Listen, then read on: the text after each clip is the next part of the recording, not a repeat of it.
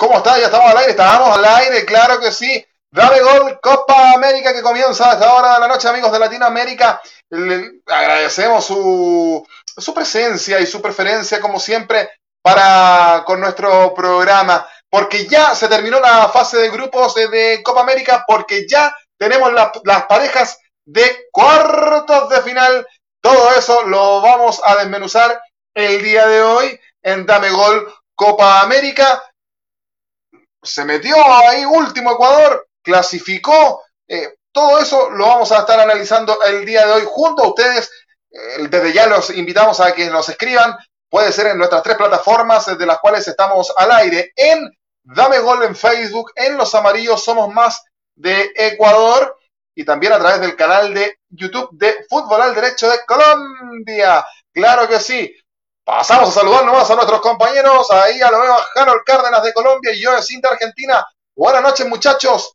¿Cómo están? ¿Y, hay, y quién viene otro más? Es Schubert, por supuesto. Ahí está Schubert, Schubert Swing con su eh, polerón amarillo, por supuesto, y que tiene mucho que contarnos porque se metió Ecuador en cuartos de final, haciéndole un partido, partidazo a Brasil. Yo lo decía por interno en el grupo que tenemos. Porque, seamos honestos, eh, nadie, nadie o muy pocos pensábamos, salvo yo me imagino los ecuatorianos que, le tienen fe a su selección, pensábamos que Ecuador se iba a meter. Sin embargo, le empató a Brasil. Yo destacaba la semana pasada eh, que eh, Colombia se había esforzado un 200% para así incluso perder 2 a 1 por accidentes en el partido que ya analizamos en el programa pasado. Sin embargo, Ecuador eh, pudo hacer, sacarle un empate a Brasil. Alguien podrá decir, los chaqueteros, como decimos en Chile, ay, pero Brasil ya está clasificado. No, viejo, hay que empatarle, hay que sacarle un punto a Brasil. Eh, imagínate ganarle y Ecuador eh, lo hizo. Así que desde ya, saludo a Swing, eh, darte las buenas noches y de inmediato. ¿Por qué?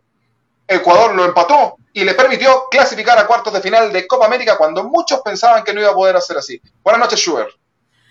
¿Qué tal? ¿Cómo están? Buenas noches con todos, a toda la gente que se conecta a la señal de Dame Gol, a la gente de los amarillos más. Gracias por el aguante de siempre. Eh, bueno, creo que Ecuador demostró ser un equipo, primero, luchador, un equipo que no se rinde. Eh, los ecuatorianos estamos acostumbrados a lucharla hasta el final, que nos den por muertos, nos encanta eso, porque nos motiva mucho más. Y creo que Ecuador demostró que eh, todo lo que yo había manifestado, porque por más de que no estaban de acuerdo varios, eh, Ecuador con Colombia no mereció perder, Ecuador con Perú mereció ganar, Ecuador con Venezuela mereció ganar, y yo creo que merecemos ganarle a Brasil, quizás, un poquito de, de, de, de, definición nos faltó para poder sacar los tres puntos, que claro, históricamente nunca le hemos ganado a Brasil en Brasil, así que estamos hablando de un milagro, algo imposible. Eh, y ojo que Ecuador en Copa América, como ya lo decía yo desde un comienzo, nunca ha tenido un protagonismo, eh, por lo menos eh, en, los últimos años, peor, porque hemos ganado tres partidos en los últimos do, 10 a 15 años. Entonces, la verdad, contento, me deja mucho más satisfecho porque se comprueban las tesis de que no estamos para nada mal. Creo que hay cosas que pulir como cada selección, pero Ecuador tiene una, una, una selección difícil que enfrentar que es Argentina, con el mejor jugador del mundo. No creo que sea imposible, pero sin duda ellos son favoritos.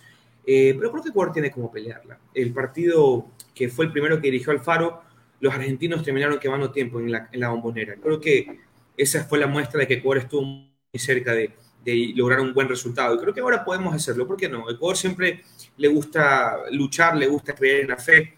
Por ahí ayer escuchaba un payaso decir, con la fe no se juega, se elimina nuestro país. Ah, ahí está. Y al, señor, el, y al señor Vargas, que no me acuerdo ni el apellido, el colombiano de DirecTV, a mí me encantaría que alguna vez tengamos un versus, porque ese tipo habla con, una, con un desequilibrio mental absoluto, no tiene la más mínima idea de qué es el fútbol ecuatoriano y yo sé que todavía le duele el ceja a uno, pues está bien, que siga, que siga comiendo lo que está comiendo, porque eso es lo que hizo Ecuador ayer, callarles la trompa a poco de ineptos que ya nos daban por eliminados.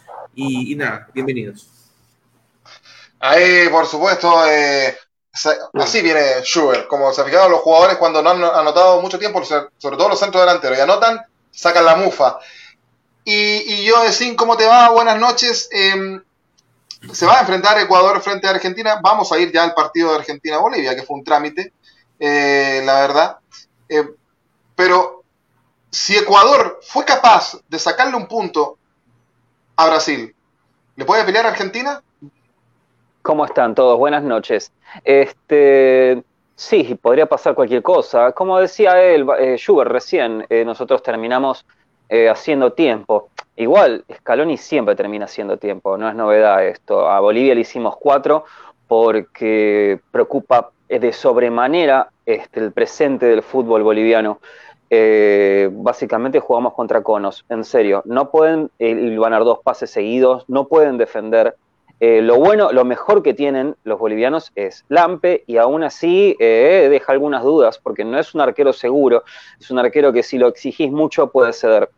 Eh, volviendo al tema de Ecuador, eh, yo me tengo fe, yo me tengo fe, me tengo fe, yo creo que podemos ganar el partido del sábado, pero obviamente no va a ser un partido como el de hoy, totalmente diferente. Si Ecuador plantea bien el equipo y se anima a jugar un poco más, puede ser un partido hasta incluso muy entretenido. Yo obviamente me juego por mi selección, por una cuestión, bueno, partidista y porque creo que está un poco mejor parado en cierto modo. Sentido de pertenencia. También, sentido porque soy argentino.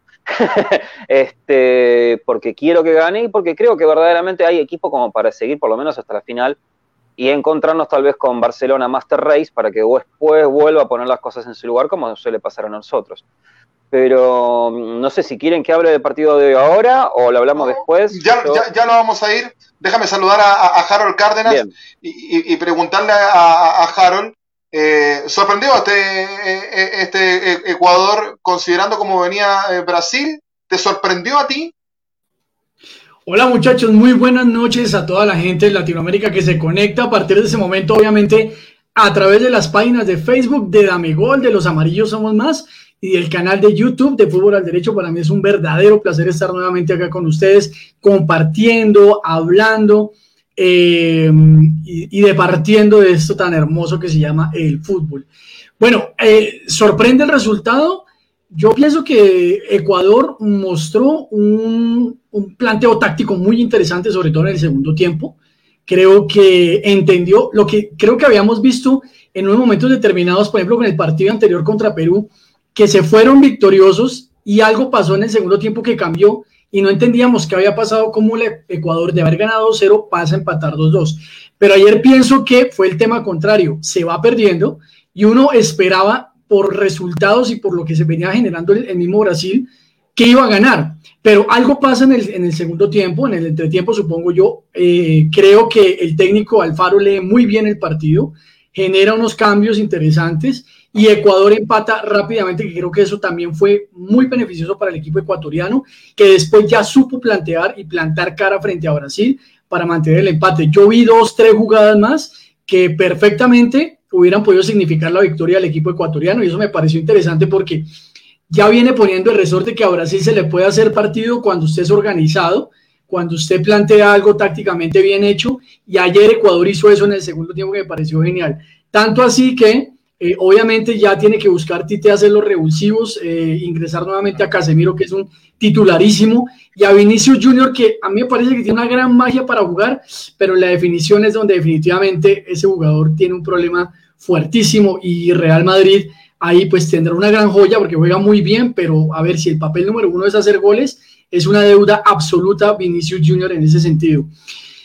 No voy a demeritar ni mucho menos, ojo, Brasil sale con suplencia, pero eh, igual, igual es Brasil. Y hasta la suplencia de Brasil, señores, por encima de cualquiera de nuestras elecciones, Totalmente. es fuertísimo. Hoy estaba mirando cuánto habían jugado sus jugadores, muchos jugaban por primera vez, pero insisto, si usted tiene a Allison, entre comillas, con el equipo suplente, porque Tite dice algo interesante, rotó a los tres arqueros. Y es decir, que si entre comillas Allison sale ayer como suplente, si este es el suplente que sabemos no lo es, es el titularísimo, ya estamos hablando de una selección muy poderosa. Así que interesante lo que plantea Ecuador. Yo voy a ser muy honesto, yo pensé que Ecuador se quedaba no tanto por el tema de, eh, de perder o con Brasil, yo pensé que Perú y Venezuela iban a empatar. Eh, yo apostaba que ese partido iba a empatar, pero no, finalmente se da también, digamos que la regla general, y es que Perú debía ganarle a Venezuela. Teníamos una persona que anteriormente nos hablaba de ojo con Venezuela, ojo con Venezuela, pero creo que Venezuela se va haciendo una vez más una triste decepción. Lo de Bolivia ya, la verdad, no tiene nada que hacer, pero lo de Venezuela esperaba un poquito más. Además, muchachos, que yo, yo lo decía en Autopase hace un rato atrás, a Perú le acomoda la Copa América. Y lo dije en este programa también. Sabe jugar la Copa América. Y va de menos a más. Y, lo demostró y termina segundo en su grupo, si, si, no, si, no, si no me equivoco, detrás de Brasil. Schubert, ¿crees que el café de, de, Alfaro en el entretiempo estuvo cargado? Eh, ¿Crees que, que, golpeó la mesa? ¿Qué, ¿Por dónde crees tú? Porque algo Harold nos da su impresión que piensa que, Alfaro le, hizo un clic, un, cambio de tuercas a este Ecuador. ¿Por dónde crees que, vino esta reacción ecuatoriana para poder empatar el partido? Schubert está muteado. Micrófono, Schubert. Primero creo que Ecuador entendió eh, cómo jugarle a Brasil. Yo insistí en que el partido con Brasil en eliminatorias no merecimos perderlo. Eh, quedamos 2 a 0, un resultado muy mentiroso. Para mí tuvo que haber quedado máximo 1 a 0 a favor de Brasil.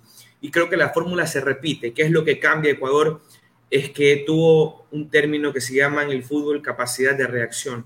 ¿Qué es capacidad de reacción? Cuando tú tienes un partido planteado contra un monstruo, entre comillas monstruo, porque así lo, eh, lo denominan al, Brasil de hoy por hoy, y, creo que de siempre, ¿no? Entonces, cuando tú tienes un equipo de este calibre y, este equipo te mete el primer gol, tú tienes dos caminos. El primero, esconderte y decir, chuta, estamos fregados y defender, defender, defender, o al revés, reaccionar rápido y tomar los hilos del partido para poder proponer y poder marcar el gol del empate. Eso es lo que tuvo Ecuador a diferencia del partido en eliminatorias cuando pierdes 2 a 0 capacidad de reacción que le permite a los jugadores de fútbol confiar en su trabajo y en lo táctico hacer un gran compromiso.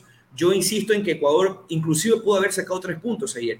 Creo que lo, anímico también nunca se vino por abajo y siempre, como digo yo, nunca hay que bajar la cabeza. Lo que hay que tener es respeto, pero si entramos derrotados, no vamos a llegar a ninguna parte. Por eso creo todavía en esta selección y, y creo que podemos hacerle un partido muy interesante a Argentina.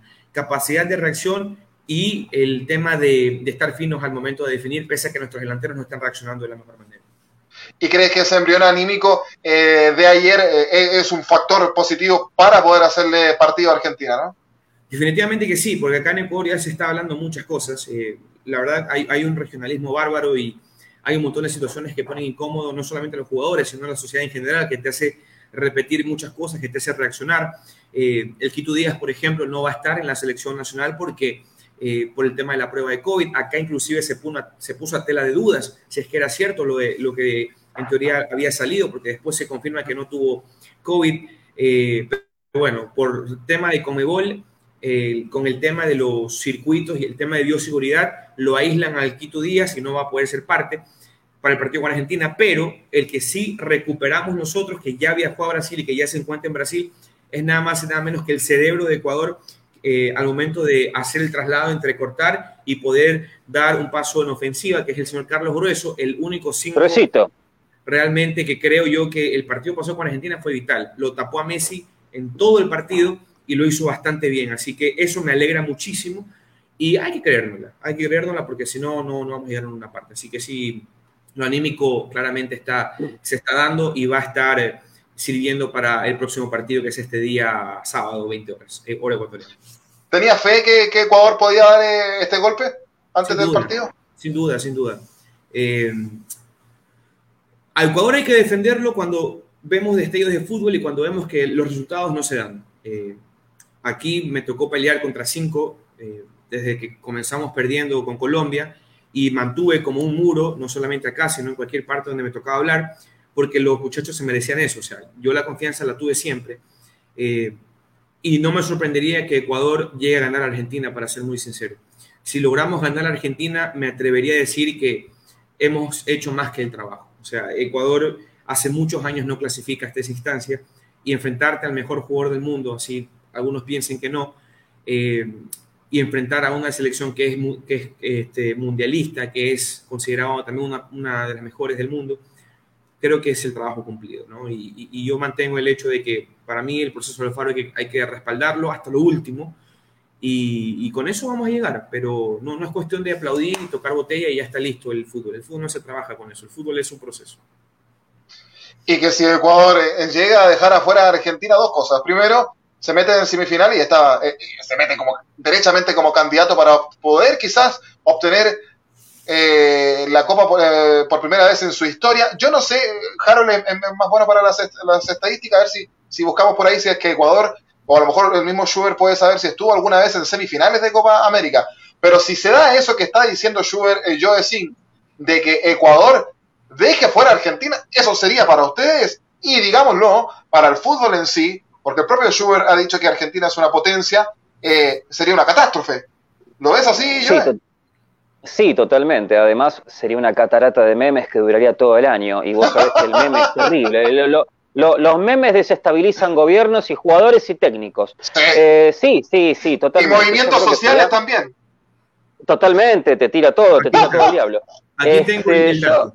Aquí tengo el dato. A ver, Schubert. La única vez en la historia que Ecuador jugó una semifinal de Copa América fue en el Estadio Olímpico Atahualpa, justamente acá en Ecuador, ante México y con un estadio lleno total que quería ver a la tricolor. Fue el 30 de junio de 1993. Sí, yo lo recuerdo como si fuera ayer. Y, una gran y fue, también. Y que fue yo la última Copa América que ganara Argentina. Así es, exactamente.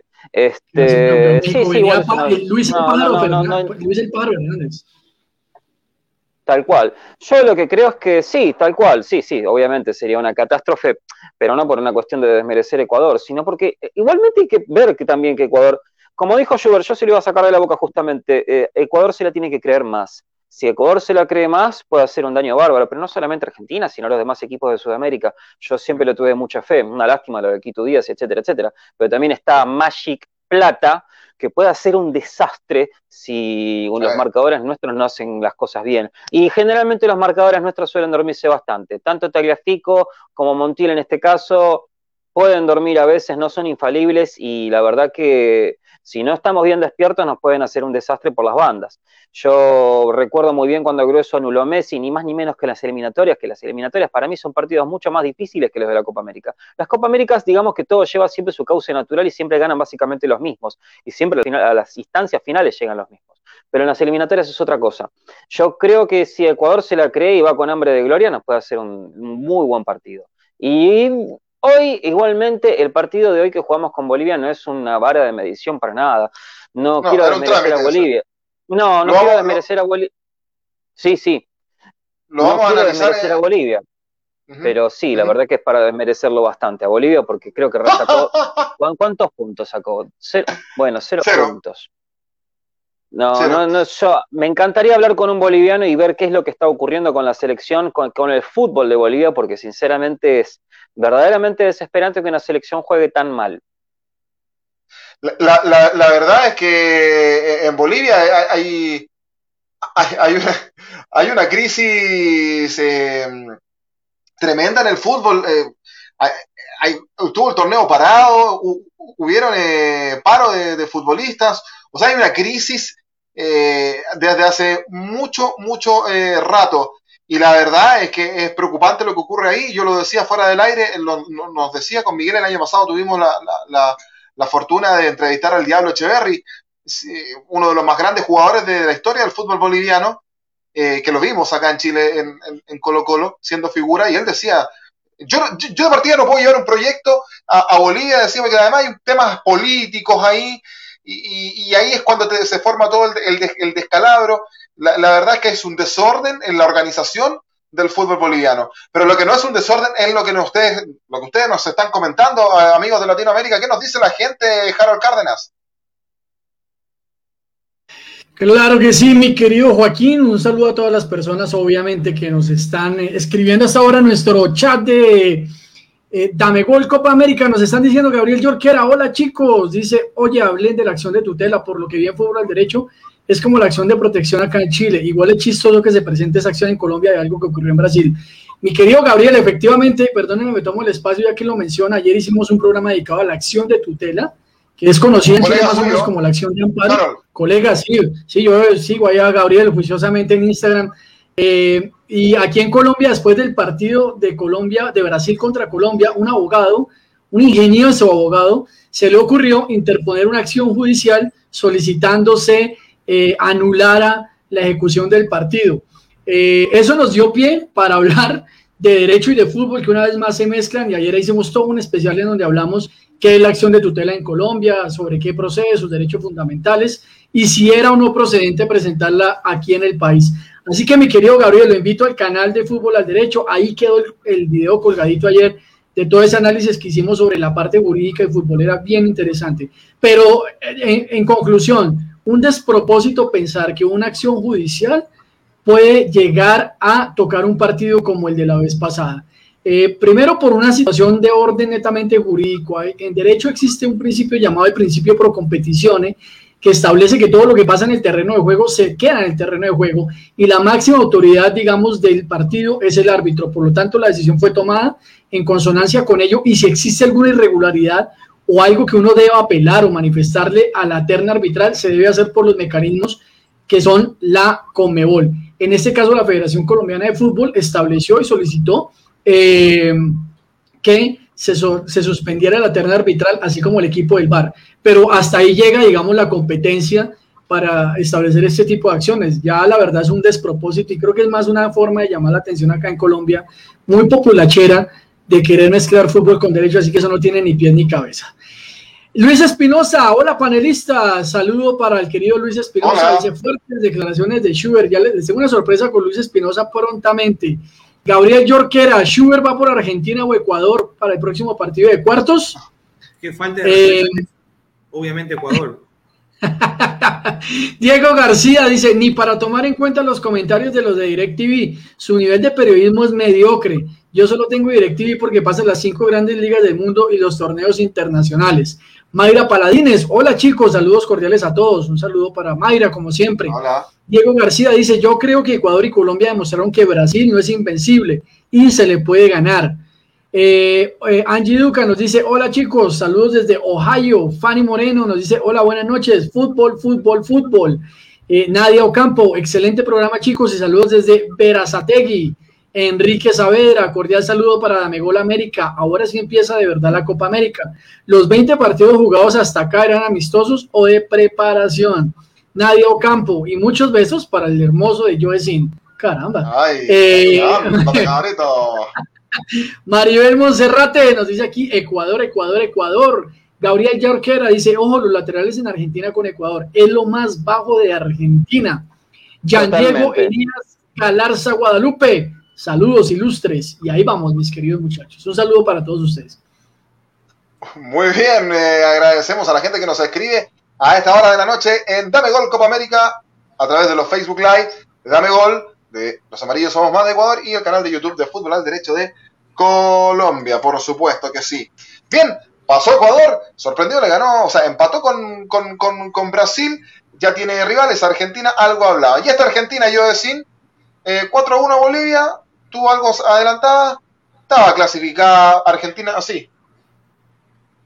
Mirando para, mirando para atrás, era un mero trámite, la verdad es que este resultado no, no, nadie dependía de este resultado. Chile dependía de lo que pasaba con Paraguay y Uruguay, esa es otra historia. Eh, ya sabíamos lo que iba a pasar, pero Argentina lo ganó fácilmente, tenía que ganarlo, ¿no, Joe? Sí, totalmente. Yo igualmente esperé que Bolivia nos hiciera un poco más de partido. Eh, se arrancó con Armani, una medida sorpresiva. Calculo que Scaloni estaba bastante tranquilo y sabían que muchos no nos iban a llegar, porque como sabemos, cada vez que viene la pelota al arco, Armani se hace un gol solo, que fue básicamente lo que pasó. Pero me gustó mucho lo de Martínez, el defensor del Ajax. Eh, la estuvo bien, salvo que en el gol de Bolivia estuvo marcando a cualquier lado.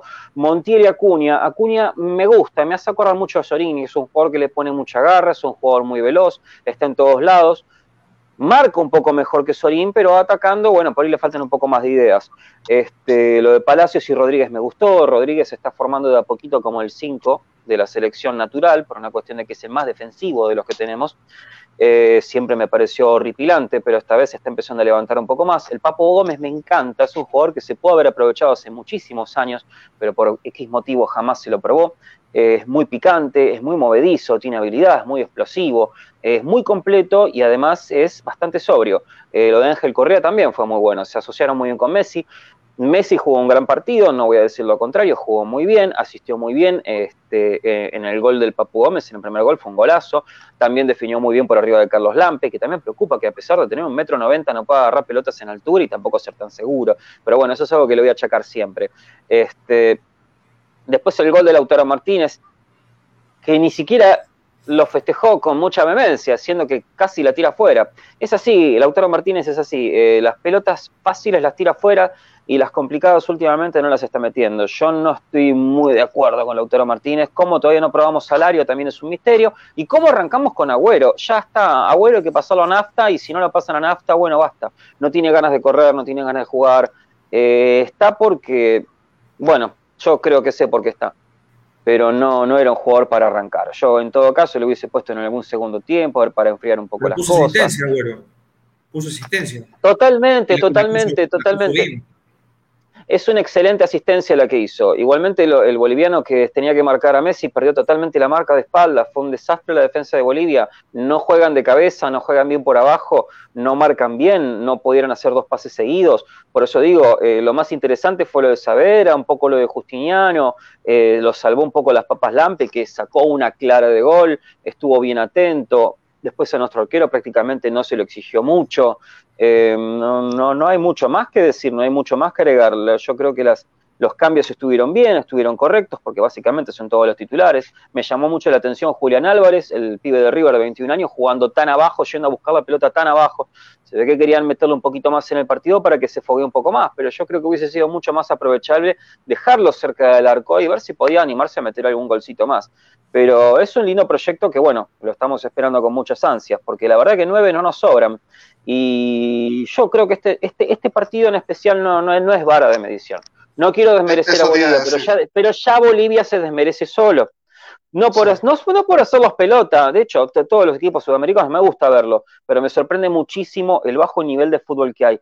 Y Martins afuera de la cancha, y por ahí hubiese sido interesante verlo en la cancha, ver cómo jugaba contra nosotros, ver cómo aprovechaba algunas llegadas. Es un muy gran delantero y la verdad, sinceramente, me gusta mucho, pero no lo hemos podido ver. Después no hay mucho más que, aclarar. Entró Los Celso en el segundo tiempo también, Paredes intentó de afuera, Domínguez ahora en el Sevilla también jugó bien.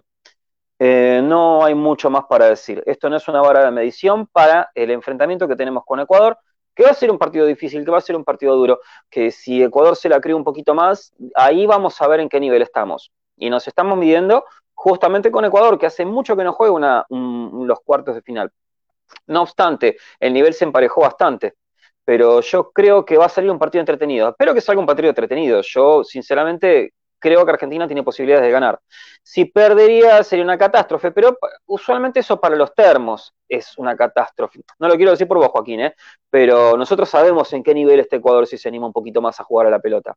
Y sabemos que es una, eh, sabemos que defensivamente hablando son bastante rocosos, son fuertes. Y si aprovechan a plata por los laterales, nos hacen un desastre. Ya lo dijo uno de los oyentes, que nosotros tenemos problemas con los laterales. A mí Tagliafico me gusta mucho, ¿sí? Pero Tagliafico tiene sus lagunas. A mí Montiel me gusta, pero tiene sus lagunas. Yo creo que el partido es para el muchacho Molina. Pero bueno. de Plata es un partido aparte, muchachos. Yo, yo, la verdad que le presté mucha atención a ese jugador, es un jugadorazo. Creo que todo Ecuador es un equipo muy atlético y yo creo que eso sí le beneficia bastante. Se nota el tema de la juventud, que sirve demasiado en esa selección. Es decir, en la parte física no se pueden quejar porque tienen jugadores muy veloces, pero lo de Plata es, es, de, otra, otro nivel, en serio. Al el partido ayer fue. Fue genial. Lo de Plata desde el primer partido eliminatorio les vengo diciendo yo. Que Plata es... Sí, sí, Plata es un, es un tema aparte. Sí. Ahora, yo les, les, planteo una cosa porque hoy, hoy, hoy tuvimos una, hoy es un día de esos que los futboleros amamos por todo el fútbol que hemos visto, y, pero sobre todo por la calidad de fútbol que hemos visto. O sea, los dos partidos de Eurocopa de hoy, yo hacía años no tenía una jornada de Eurocopa como la de hoy, fue absolutamente genial. Y yo le decía a, los muchachos del programa de que hacemos los domingos, y ahora viene nuestra Copa América. Y había una cosa en esta jornada, y es que esta jornada no ofrecía nada. Eh, me refiero a, este grupo, al grupo de hoy.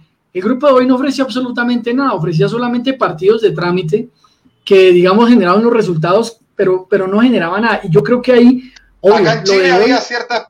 Perdón, pero, pero, pero paréntesis, Harold. Acá en Chile había cierta expectación y de hecho fue transmitido el partido de Paraguay-Uruguay, porque aquí algunos esperaban que Paraguay le ganara a Uruguay y eso no iba a ocurrir. Yo, yo, yo lo dije la semana pasada, pensaba que iban a empatar, porque era el negocio para estas dos selecciones. Estaba escrito desde que Chile pierde con Paraguay que iba a jugar con Brasil. Es más, y, y, Harold, y te, lo quiero, y te lo quiero decir, eh, te, quiero apuntar a, ti y que me des tu opinión en, eso. Conversábamos con colegas, me decían, eh, para Paraguay hoy día era negocio incluso perder, porque perdiendo Paraguay, mira, perdiendo Paraguay se iba a enfrentar con Perú, pero si Paraguay ganaba, se iba a enfrentar con Colombia. Y yo creo, y no sé si tú opinas lo mismo, ustedes muchachos, que los paraguayos pensaron, no, yo prefiero medirme con Perú, aunque haya estado más arriba de la tabla que Colombia, que con Colombia. ¿Lo ves así tú, Harold? Eh, pero es que, a ver, eh, entrar bajo ese tipo de argumentos, hablando del actual subcampeón de la Copa América, pues también no tiene que entrar a, a medir ese tema. Perú es una cosa distinta en Copa América. Yo creo que finalmente, eh, para, para, ser campeón, muchachos, hay, que ganarle a todos. Hay que ganarle a todos. Eso sí, dejémonos de cuentos. Esa es una, esa es una visión que puede tener el equipo paraguayo. Pero a mí me parece que lo de Perú también, a ver, Perú termina revalidando, Perú termina validando su crecimiento. Estamos viendo precisamente la tabla de posiciones y es que, a ver, Perú clasifica segundo. Eh, Colombia, y a ver, Brasil, ya sabemos quién es Brasil, pero Perú es el segundo. Eh, Colombia y Ecuador entran como tercero y cuarto. Pero de menos a más. Eh, sí, entonces tampoco podemos decir ahora que Colombia, no, no, no. Yo quiero, creo que decir lo que pasa, los números. Es que, Harold, ¿sabes lo que pasa? Que es, pero ese argumento salió desde, desde lo que mostró Paraguay hoy día en la cancha. No mostró nada. Y, para Uruguay se puso 1-0 con gol de penal de Cavani y Uruguay manejó, que tampoco fue una tromba, pero manejó el, el, balón los 90 minutos y Paraguay así. Y no estoy exagerando, sí, así. Pero, pero, pero es que, pero es que vuelvo y digo, porque hay una cosa del torneo, Joaquín. Eh, el, los partidos de hoy no ofrecían nada. Hoy no, hoy no iba a pasar absolutamente nada. Obvio, entiendo, y, y, vuelvo al tema de Eurocopa. Es que hoy lo de Eurocopa que vimos obviamente ya es fase de eliminación directa, que eso es una cosa completamente distinta. Y lo que esperamos es que la jornada de viernes y sábado siquiera se iguale el nivel de emociones a lo que estamos viendo en Eurocopa. Difícil, yo lo veo difícil, pero, pero lo que hoy nos, plantearon desde allá es una cosa muy distinta a lo que estamos viendo y creo que es lo que sumo a lo que decía yo precisamente. El nivel futbolístico en general de las elecciones no ha sido el que uno pues más espera. Brasil empezó como una tromba, muchachos pero, pero se ha venido también, digamos, desgastando un poco, ¿no? a decir que por eso no sigue siendo para mí el favorito, pero también ha dejado ahí unas lagunas en el partido de ayer y en el partido con Colombia. Entonces, eh, hay que analizar eso también, ¿no? Eh, importante. Y, yo les planteo un tema, eh, la necesidad de revalidar este formato de torneo de Copa América, porque lo que decía ahorita un compañero, se jugaron 20 partidos y hoy necesitamos revalidar que Venezuela y, Bolivia siempre quedan últimos yo pienso que sí hay que revalidar un poco. Recuerdo la Copa Centenario, que me pareció muy interesante lo que se hizo con los equipos de Conmebol. Y pienso que hacia allá tienen que apuntar este tipo de torneos y no seguir pensando como los dirigentes que entre más huesos nos metan de partidos, más plata van a hacer ellos, pero a nosotros nos toca a veces aguantarnos unos bodrios de partidos. Así es, bien, Colombia y Chile líderes en esta última jornada y es por eso que repasemos antes de ir a, a, las eh, parejas de cuartos de final, esto quedó de la siguiente forma. Grupo A, Argentina puntero, que cerró su grupo con 10 unidades. Segundo, eh, Uruguay con 7 unidades. Tercero, Paraguay con 6 unidades. Cuarto, Chile con 5 unidades. Hasta ahí clasificaron. Último, Bolivia con 0 unidades, no sumó puntos. En el grupo B, Brasil puntero con 10 unidades. Segundo, el sorprendente Perú porque fue de menos a más con 7 puntos. Tercero, Colombia con 4 unidades. Cuarto, Ecuador que se metió con 3 unidades. Y último y eliminado, Venezuela con 2 unidades. Los partidos, las parejas, muchachos, quedaron de la siguiente manera. muchachos, una cosa muy, muy, triste lo de Venezuela. Eh, muy triste. Sí, Almirón salió lesionado con eh, verdaderas este, sensaciones de dolor, eh, fue, preocupado, etcétera. Dicen que se peligra incluso que juegue los cuartos y que se pierda el resto de la Copa América. Si es así, no le daría mucha más fuerza a Paraguay, siendo que Almirón es lo mejor que tiene. Porque los Romero. los Romero no han explotado este, y verdaderamente el resto de los jugadores no estuvo a la altura de lo que es Almirón como jugador, que es sencillamente una bestia. Me hizo acordar a los mejores momentos de Hazard y aún así Almirón creo que tiene más técnica. Eh, si eso llegara a pasar, pues, pobre Paraguay, no tiene muchas chances. Pero bueno, hoy en día nada está dicho. A veces los jugadores eh, particularmente no, no, pueden quebrar partidos como antes y bueno, la Copa América es un torneo bastante raro donde puede pasar cualquier cosa. Acá le va a tocar contra Perú. Perú viene entonado. Perú viene entonado, Perú viene canchero, bien, Gareca sabe leer muy bien los partidos, le tengo mucha fe a Perú también. Y le juega bien eh, a, Paraguay. Sí, Almirón salió llorando de la cancha y, es la, máxima figura que tiene el cuadro paraguayo que no fue ni un ápice de lo que fue contra Chile, que anuló a la selección nacional, eh, manejó el partido, le cerró los caminos y mató cuando tenía que matar. Hoy absolutamente nada. Por eso yo no quiero ser irresponsable con lo que voy a decir, pero si uno miraba el partido era como, y Paraguay voy a jugar el partido porque tengo que jugarlo, casi por, por cumplir, digámoslo, porque fue, fueron dos equipos muy distintos a lo que vimos la semana pasada a lo que vimos hoy. Bueno, las parejas quedan de la siguiente forma y comienza este viernes 2 de julio a las 17 horas, hora chilena, 16 horas, hora colombiana ecuatoriana, y 18 horas, hora argentina, Perú, Paraguay. Em, el mismo viernes, pero a las 20 horas, Brasil, Chile. no les podía costar más difícil, ¿eh? no, les podía, no les podía tocar más difícil a ustedes. Igual que lindo que sería que le ganen a Brasil, ¿eh? Qué lindo sería que le ganen a Brasil. Sería muy lindo, la verdad, que aquí va a ser María una locura y ahí la gente volvería a creer nuevamente en, esta selección por, la mala imagen también que dejaron en el último partido contra Paraguay. Eh, Chile, estadísticamente, muchachos, nunca le ha ganado a Brasil en Brasil. Tiene un empate en un partido amistoso en la época de San Paolo y con dos golazos de Eduardo Vargas, que ese Brasil era muy malo, de hecho eh, Chile se fue aplaudido por los brasileños de la cancha, y el otro podríamos decir que es el empate para Brasil 2014 1 a 1 con un gol de David Luis y Alexis Sánchez, que a la, larga eh, Brasil nos deja fuera por penales con ese palo de Mauricio Pinilla que metía a Chile en cuartos de final de ese mundial y dejando afuera a la, selección local. Pero Chile no ha ganado nunca en Brasil. Desde recuerdo el dato estadístico, muchachos. 45 años, Brasil no pierde con nadie por torneo oficial. Eh, de Sudamérica, ¿no? Estoy hablando de Sudamérica porque me van a decir obviamente el 7-1 de Alemania, no. Equipos sudamericanos. Imagínate, imagínate. Yo creo que, yo creo que contra todo eso Chile tiene que remar para poder dejar fuera a la selección brasileña. Si me preguntan a mí, obviamente yo creo que Chile gane, pero si me preguntan a mí, yo creo que ya hay que ir pensando un poco en lo que van a ser las clasificatorias, que eso sí que es más urgente. Bueno, ese partido yo lo decía, es a las 20 horas.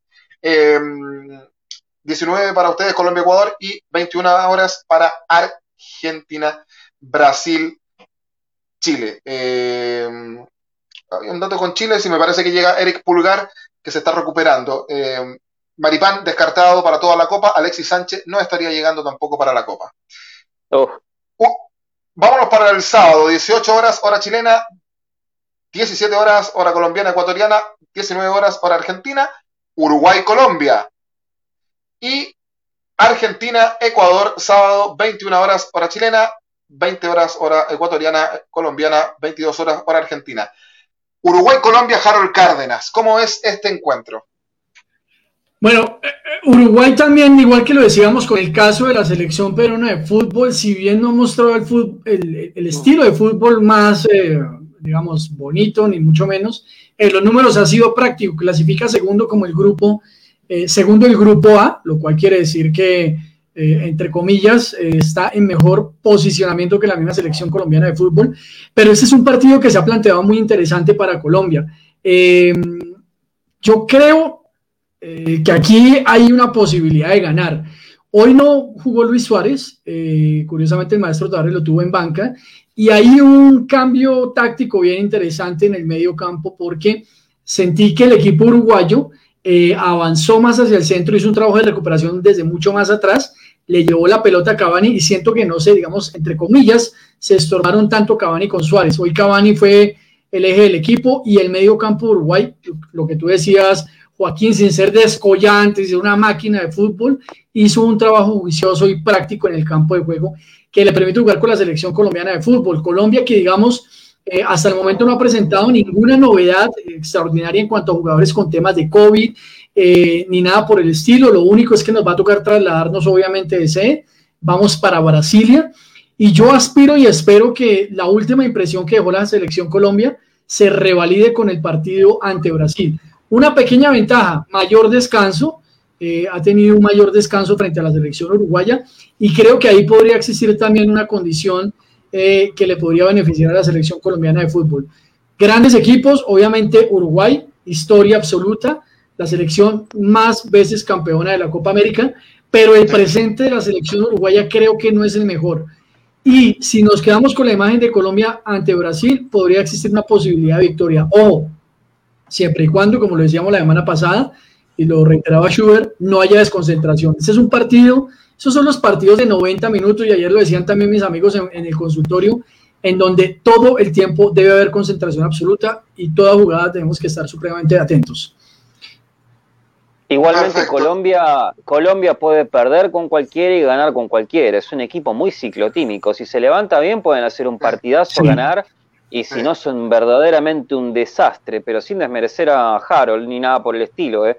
pero Colombia ha mostrado momentos en donde se muy irregular. irregularidad, se lo comen irregularidad absoluta.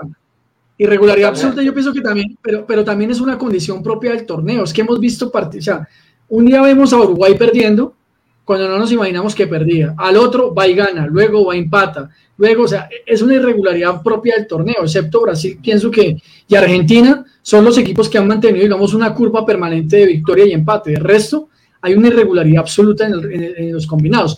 Y eso también pienso que, digamos, le da cierto matiz al torneo, porque así como Colombia perdió con Brasil, eh, para, eh, Uruguay le gana a Paraguay, nosotros, como lo dice perfectamente yo, podemos ir a ganar a Uruguay. Eso sí, Uruguay, Uruguay se pone las pilas con los engranajes en el medio campo, eh, activa el medio campo lujoso que tiene, eh, perdiste, porque la verdad que por nombres son un excelente equipo, pero no pudieron dar pie con bola. Si se llegan a ensamblar estas, estos cuartos, y va a ser un partido bastante entretenido y complicado para Colombia, pero Colombia se pone las pilas. Y para bien la defensa, ¿sí? si Tecillo no se manda alguna de sus chambonadas y cosas raras y nuevamente no alinean a Fabra para que desborde y tire lindos centros, yo sigo sin entender por qué no juega Fabra. Ese es el punto más débil, yo, y yo creo que es donde existe una preocupación genuina de la selección colombiana, porque definitivamente la saga central, la saga central de la línea defensiva es donde mayor reparos eh, e inquietudes generan.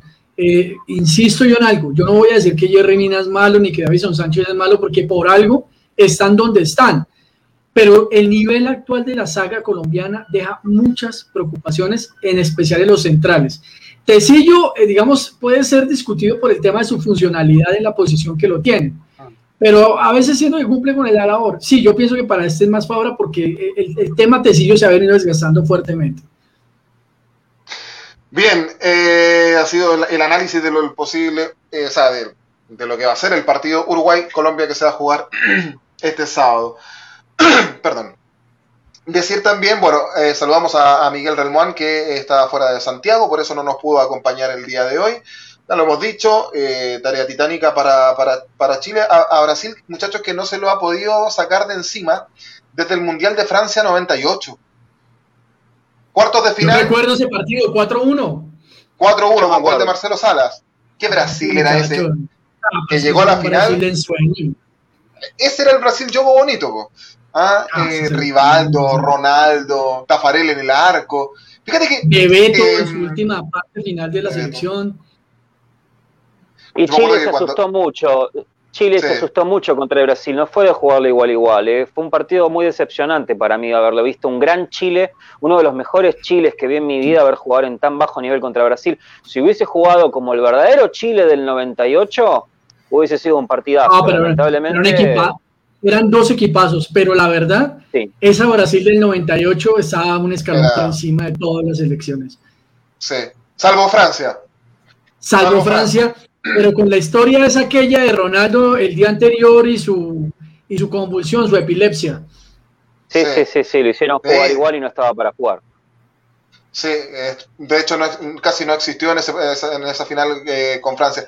Claro, y con gol de Marcelo Sala yo me acuerdo que los chilenos en ese tiempo decían, o decíamos por lo menos un gol, decíamos, porque era, era algo eh, muy, muy descollante. Había, no había ganado Chile en ese mundial, pero, pero hizo partidos inteligentes. Y claro, mucho, mucho respeto le tuvo a ese Brasil. Y después, en Sudáfrica 2010, también nos topamos con Brasil. 2 a 0 triunfo para Brasil, que no era ya el de los mejores Brasil. 2 a 0 eh, queda fuera en octavos de final la selección de Marcelo Bielsa. Y después, historia conocida, Brasil 2014, Brasil nuevamente en octavos de final, 1 a 1 en el empate de Chile de Brasil y, lo pierde con penales. Ese partido, sí, muchachos, era para Chile. Porque además esa Brasil no era, no era tan poderosa Brasil. No, para nada. Dimos cuenta, Alemania evidenció la catástrofe de que era Brasil. Y ese partido es una historia muy particular, muchachos, porque recuerden que en ese partido Neymar, como llora, eh, y Luis Felipe Escolari luego tiene que hacer, entre comillas, un, como un gesto de decirle, muchachos, no hay que llorar porque los nervios eran una cosa absolutamente desastrosa en la selección brasileña de fútbol. Eh, y tuvieron que trabajar mucho con la parte psicológica por esa Brasil, porque partido que ganaba, partido que lloraban. Y no quiero decir que llorar está mal para nosotros los hombres, ni mucho menos, pero lo que quiero decir es que emocionalmente la selección no se encontraba en un buen momento y Escolari lo reconoció y sobre todo se evidenció en ese partido. Así es. Ya muchachos, hagamos apuesta. Joe Sin, Perú-Paraguay. ¿Quién, quién pasa a eh, semifinales según tú? Eh, lo, gana, lo gana Perú, mete la Padula, mete un gol de esos que sabe hacer él, aprovechando espacios. Perú-Paraguay, 1-0 gana Perú. Perú-Paraguay, Sugar Swing. Uf. Estoy pensando. Perú, Perú gana, 3-0. Perú, ah, mira, Sugar apostándole a Perú. Está bien. Perú-Paraguay, Harold Cárdenas. Perú. Perú, dicen. Yo también voy por Perú, fíjate. Eh, eh, unánime, unánime en la mesa. Ah, no les voy a preguntar Brasil-Chile, muchachos. No, no, claro que sí. Usted no, pero yo sí les pregunto a ustedes. Joaquín, Brasil-Chile. Ay, voy a hablar, voy a hablar. Como dicen aquí en el grupo en el que estamos de fútbol al derecho, como dice Pocho, comprométase. Bueno, Sugar Swing dice que hay que creer en la selección de uno, así que yo le voy a hacer caso y yo voy, a, voy por Chile. Sí, tengo... Y estoy seguro que Miguel también. Ah, no, no lo dude, Miguel. Miguel lleva, lleva los 11 de Colo Colo por él. Tal cual, tal cual. Eh, vamos con Uruguay. Colombia. No, no, no, espere, espere, espere, Ah, ya, ya, ya, Yo sí, eh, van a penales y que sea lo que Dios quiera. Dios mío. Pueden ir a penales. Pueden ir a penales. Brasil, Chile. Chile. Ah, pero Schubert, eso no se la cree ni usted, pues Schubert Swift. que cambiaron a Schubert que está votando por Chile. Carajo, ese es el Schubert 2021. Ya veo, ya veo, ya veo qué pasa, ya veo qué pasa. Oh. ya, Yo sí lo digo, Brasil. Brasil. Listo. Brasil, sí. Y, y oye, vayan comentando, nuestros amigos también vayan haciendo sus No, hermano, estamos llenos de comentarios. Te pregunto, ya, ya, lo, voy diciendo ahí. Ya los vamos a leer. Vamos con Uruguay, Colombia, Harold Cárdenas. Colombia. Colombia. Sugar Swing. Uruguay. Uruguay, eh, yo eh, gana Colombia 2 a 1. A mí, a mí, a mí por lo que por lo que hablábamos de, de, de, esta, de, esta, de esta Colombia tan irregular es, difícil, pero Uruguay, yo creo que gana penales, ¿ah? ¿eh? yo creo que lo gana Uruguay por penales, fíjate. Eh, y no sé si lo van a y no sé si lo van a Tavares. Eh. sí. Y no, no sé si lo van a Tavares. Y, por la irregularidad de estas dos selecciones, yo creo que van a penales. Y en los penales creo que lo gana Uruguay porque tiene jugadores que, te, que son más determinantes en la hora de los lanzamientos penales que, que, que la, la propia Colombia, creo yo. que me equivoque. Y, además, y, además sin de, y Muslera, y además sin de, y, y además, no lo desconozco, no lo desconozco, no lo desconozco. Sin decirlo, Oye, ese arquero decirlo, especialista en penales. Son dos arqueros, pero Muslera sin, es más atajado penal. Sin decirlo, Joaquín reconoce la supremacía sí, de los arqueros uruguayos. No sé si no, hablando de lo acaba de reconocer. Lo acaba estoy hablando de Muslera. Estoy hablando de Muslera. Dijo, acaba de decir los arqueros uruguayos son los mejores del mundo. Fin. No, mentira, no ponga palabras en mi boca que no he dicho. Se va a ir al infierno, señor. Dante Alighieri. Le, le, pregunté a todos por Uruguay Colombia, ¿cierto? Entonces voy con. Le pregunté a todos. Eh, sí, señor, sí. señor. Argent sí, Argentina, sí, Ecuador, yo sin. Eh, no, para mí gana Argentina. Va un partido durísimo, va a demostrar muchas falencias que tenemos que trabajar, eh, muchos temas defensivos. No creo que Messi aparezca mucho esta vez, pero cuando hay pelotas paradas, a Messi le estoy teniendo fe porque últimamente todo lo que son pelotas quietas las está pateando muy, muy bien. Ya se vio en el penal de hoy, ¿eh? la puso muy bien donde la tenía que poner. Eja, hay que saber, hay, que saber dónde, dónde ponerla, ¿cierto, Joacín? Así es, por supuesto, sí, sí. Este, si muchas Joaquín, veces si nosotros... Joaquín reconoce que Muslera es mejor, hoy Joacín acaba de reconocer que Messi es la gran figura de la selección Ah, también, que es mejor del también, mundo. por supuesto. Claro que O sí. sea, acá, acá- es que estuvo jugando muy bien Messi, está bien, eh, Messi está jugando como tienen que jugar, como corresponde, Sí. sin intentar gambetearse a varios jugadores a la vez, haciendo toques rápidos, toques inteligentes, el resto lo está siguiendo bien, Messi sigue bien, el resto se están acoplando bien. Cada vez más maradoniano dijo Teis Sports. No, es un disparate, eso es un delirio, es un delirio.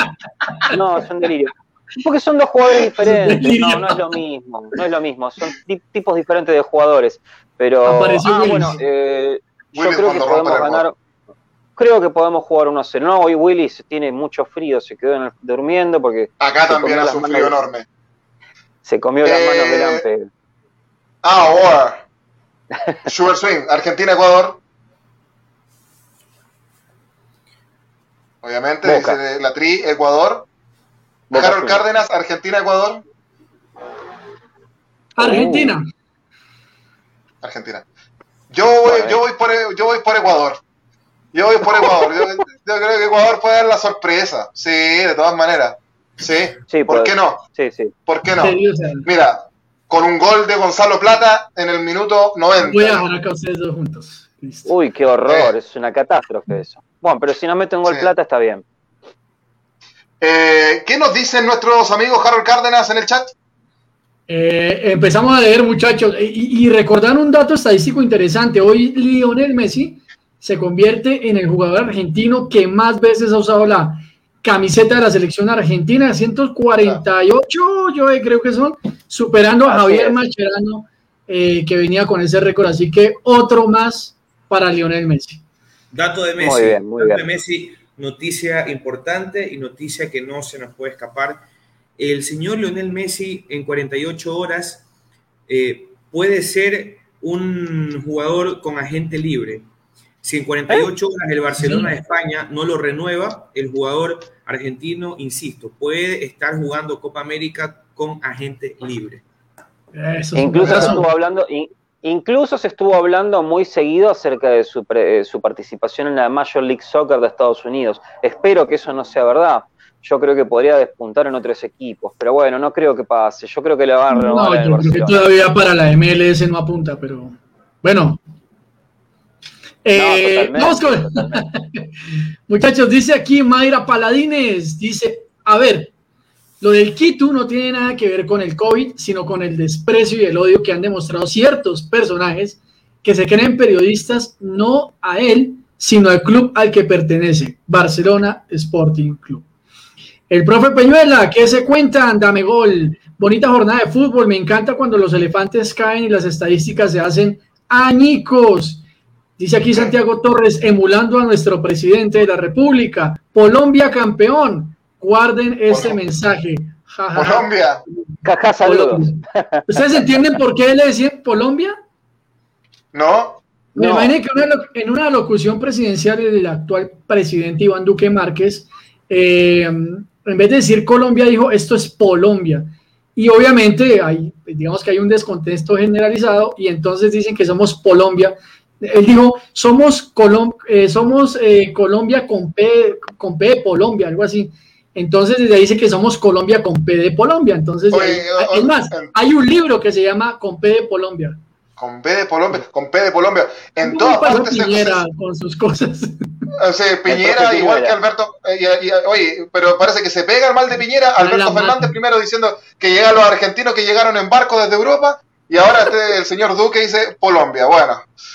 Vinimos, en barco, vinimos en barcos como los elfos del Señor de los Anillos. Por eso nuestra, nuestra tez aria, ¿entendés? Vale, nuestra altura de un metro ochenta. ¿Cómo es que se llamaba Orlando Bloom el que hacía? ¿Cómo es que eh, Es mi primo, es mi primo. Es su primo, yo, le enseñé a tirar con el, yo le enseñé a tirar con el arco, sí.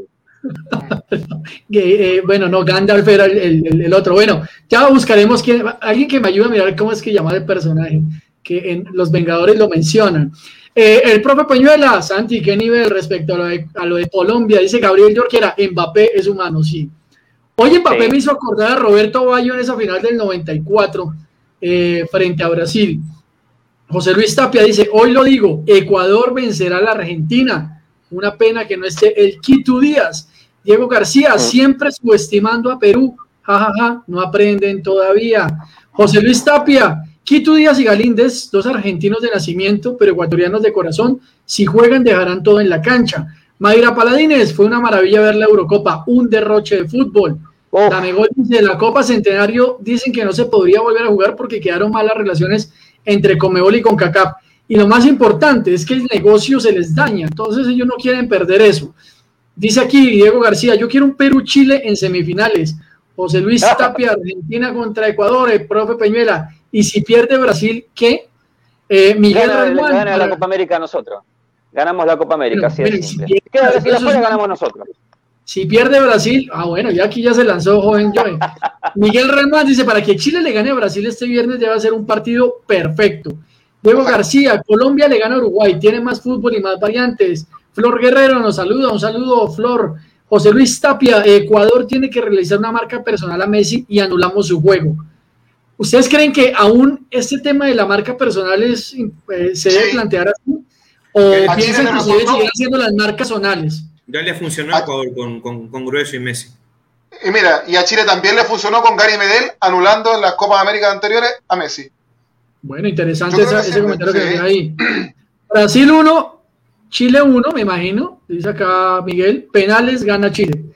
Pero no llore, Miguel, todo bien. Diego García, gana Perú, Brasil, Colombia y Argentina. Cian Durca, que nos saluda de Ohio, aquí también nos voy a escribir. Saludos para Harold, así que un saludo para Cian Durca. El profe Peñola dice, clasifican Chile, Paraguay, Argentina y Colombia. Miguel Remuán, Uruguay 2-2, Colombia eh, con Uruguay, eh, pasa Colombia.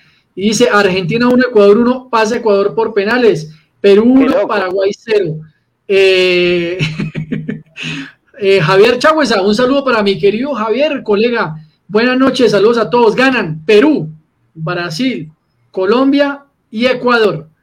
Mayra Paladines, pasan Brasil, Paraguay, la garra charrúa aparecerá y con mucho mi Ecuador. Ciandurca, Argentina 2, Ecuador 1 el profe Peñuela, gracias, Legolas, Legolas. Legolas, sí, era Legolas, para primo, hermano lejano de Joe Singh, de acuerdo a lo que dijo Alberto Fernández. Bien, muchachos, nosotros eh, queremos agradecerle a toda la gente de Latinoamérica que nos ha acompañado en todos estos programas de Dame Gol Copa América. Vamos a seguir, vamos a estar eh, analizando los cuartos de final. Eh, lo más probable es que el día sábado lo vamos a anunciar en nuestras redes sociales eh, y queremos agradecerles como siempre a ustedes su compañía, como siempre en nuestros programas. Sugar Swing, que tengas una excelente semana. Muchísimas gracias, nos vemos la próxima semana también. agradecer a toda la gente que siempre está pendiente de lo que hago en todos mis programas deportivos, así que un fuerte abrazo y nos vemos. Chao, chao. Yo decir que tengas una excelente semana. Bueno, gracias a todos de vuelta por estar acá. Buena semana para todos. Este, bueno, sigan obviamente a Pablo de la Nutria, gracias a Miguel Relmuán que está detrás siempre haciendo los hilos, pero esta vez está en un lugar muy lejano comiendo asado. Así que bueno, gracias a todos y nos vemos hasta la próxima. Hasta la próxima. Harold Cárdenas, que tengas una excelente semana. Muchachos, muchísimas gracias a toda la gente de Latinoamérica. Mil y mil gracias por estar acompañándonos esta noche. Reiterarles, síganos en Damegol en la página de Facebook, en Los Amarillos Somos Más en la página de Facebook y obviamente en el canal de YouTube de Fútbol al Derecho.